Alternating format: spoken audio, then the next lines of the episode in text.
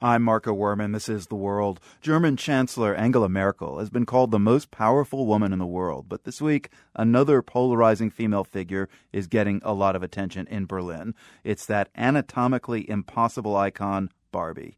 She's a star of a new life-size dollhouse that opened today. Barbie, the Dreamhouse Experience, has provoked protests for weeks now, including a topless woman who burned a Barbie doll on a cross in front of the Dreamhouse.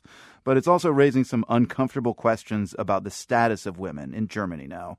Susan Stone has a story from Berlin. The flashy pink townhouse, flanked by a giant high heeled shoe, looks a bit out of place in gritty urban Berlin as it rises up in front of some East German tower blocks.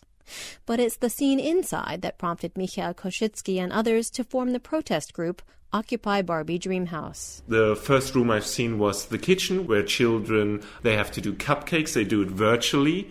Um, at the same time, Ken is outside a virtual window, is cleaning the car. Since her debut in 1959, Barbie has always been a color coordinated career girl, from computer engineer to aerobic instructor, astronaut to news anchor. That's not the case here, says Koschitzky. In this dream house, there's a really one sided picture presented. You can only be a pop star, a top model. I was told that no matter what you do in Berlin, there is a protest. The man behind Barbie's Berlin Dream House is Austrian Christoph Rahofer, who produced the attraction in conjunction with toymaker Mattel. He was surprised by the vitriolic reaction to what he considers family entertainment. So, this is the Barbie Dream House, and we're not meant to be a career opportunity center. Um, we are trying to have fun. And also make money. Entering the Barbie Dreamhouse experience costs about $15, and there's an additional fee for costumes and makeup to walk the catwalk or soundstage.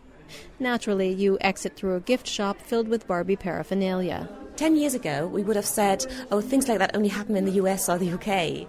Stevie Schmiedel says the arrival of the dream house just highlights some troubling questions about German society. Sexism that's out there in advertising, in the toy industry, basically conditions women into accepting that they will enter the workplace and will not earn as much as men. Schmiedel is with the group Pink Stinks Germany. It aims to stop what she calls the pinkification of girls' culture as a way to get at bigger issues. Schmiedel points out that Germany has the largest gender pay gap in Europe, and women here are more likely to be in long term unemployment and less likely to hold high level executive jobs, despite having a woman as head of state. But should all that really be placed on the shoulders of an 11 and a half inch American doll? Based on Barbie's history, it's fascinating that the Germans bristle so much about the message that the current incarnation of the Barbie doll is giving to young girls. M.G. Lord is author of Forever Barbie, the unauthorized biography of a real doll. She wrote about Barbie's German origins. Mattel transformed a sexy 1950s German cartoon figure named Lilli into a groundbreaking doll that allowed little girls to fantasize about single adulthood, not just motherhood. Lord says neither the simplified choices offered in the Dreamhouse experience nor the protesters' knee jerk reactions do justice to Barbie's history. I think it's reductionist to assume that Barbie represents an ideal of womanhood or that Barbie is wholly negative and represents some really damaging image of womanhood. I mean, she's just a plastic object. Children can play with her as they see fit. And they do. Mattel says a Barbie is sold every three seconds somewhere in the world. As for the Dreamhouse experience, another permanent one opened last week in Florida to no protest. Barbie's controversial Berlin abode will remain in the city until August 25th. Then will wend its pink way throughout Germany and on to the rest of Europe.